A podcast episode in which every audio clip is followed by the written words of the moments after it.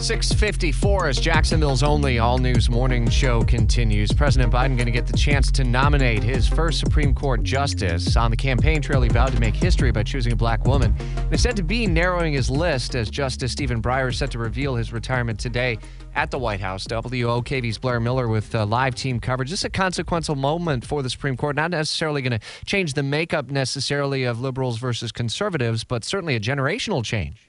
Absolutely. You know, he spent nearly three decades in the Supreme Court. Uh, this is the 83 year old who is the oldest and most senior liberal justice nominated by President Clinton in 1994. He's expected to formally announce his retirement today at the White House. He will likely stay on the bench until the end of the court term this June until his replacement is confirmed. The big question now is who will President Biden choose to fill Breyer's robes? The list of potential picks is growing, but while on the campaign trail, as you mentioned, in 2020, then candidate Biden vowed to make history and nominate the first black woman to the bench.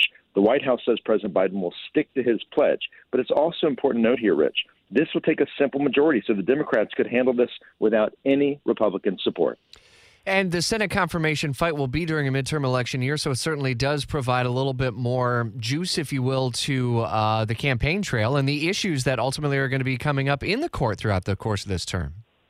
Absolutely, I think we'll get a, a glimpse into in some of the priorities that we're talking about and what the administration is looking at. But uh, but again, you know, Democrats really don't need to do too much uh, pomp and circumstance to make this happen, and so we'll it'll be interesting to see how this kind of lays out as we move forward. Yeah, you can see a list of uh, some of the early names that are um, uh, in the mix, if you will, uh, that uh, President Biden may just consider as part of our story at WOKV.com. Blair, thanks. It's 656.